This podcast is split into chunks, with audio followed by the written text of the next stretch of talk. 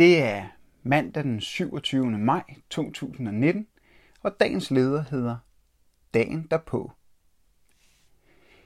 Efter valget til EU-parlamentet i går, er der umiddelbart ikke meget trøst at hente for EU-modstanderne i Danmark.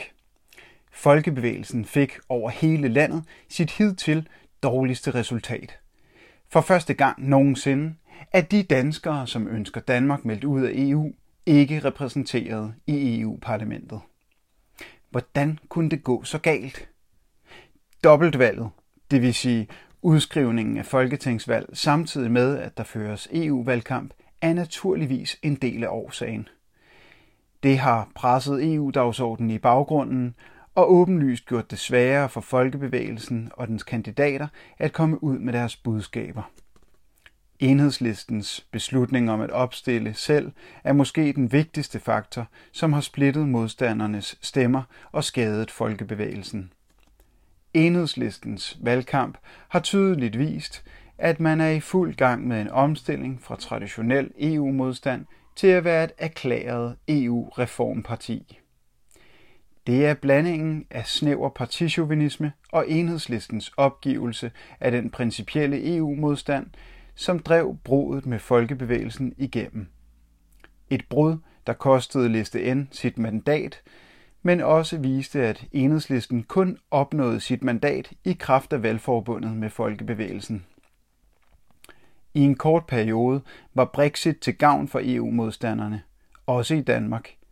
Men det er næsten alt omfattende politiske kaos, der er skabt i Storbritannien i de seneste år, ændrede billedet og har svækket troen på Daxit.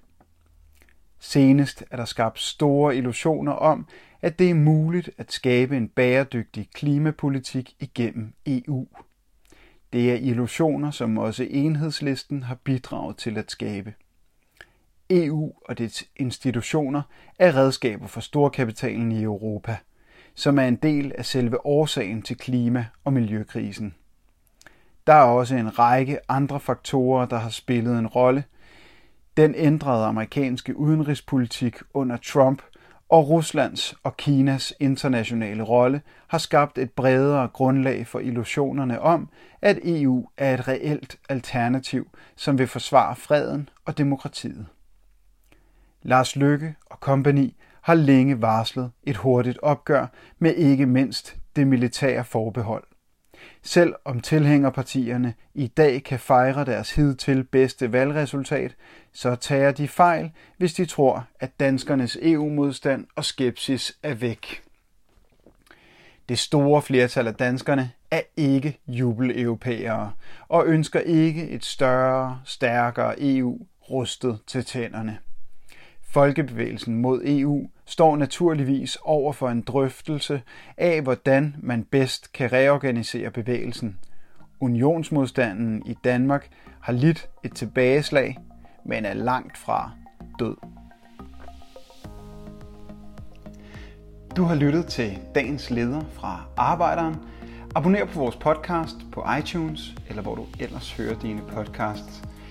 Du kan også klikke ind forbi arbejderen.dk for meget mere journalistisk indhold. Du er også velkommen til at følge Arbejderen på Facebook, Instagram og Twitter, samt tilmelde dig Arbejderens daglige opdatering på Messenger. Vil du i kontakt med Arbejderens redaktion, kan det ske ved at sende en mail til redaktion arbejderen.dk. Tak fordi du lyttede med.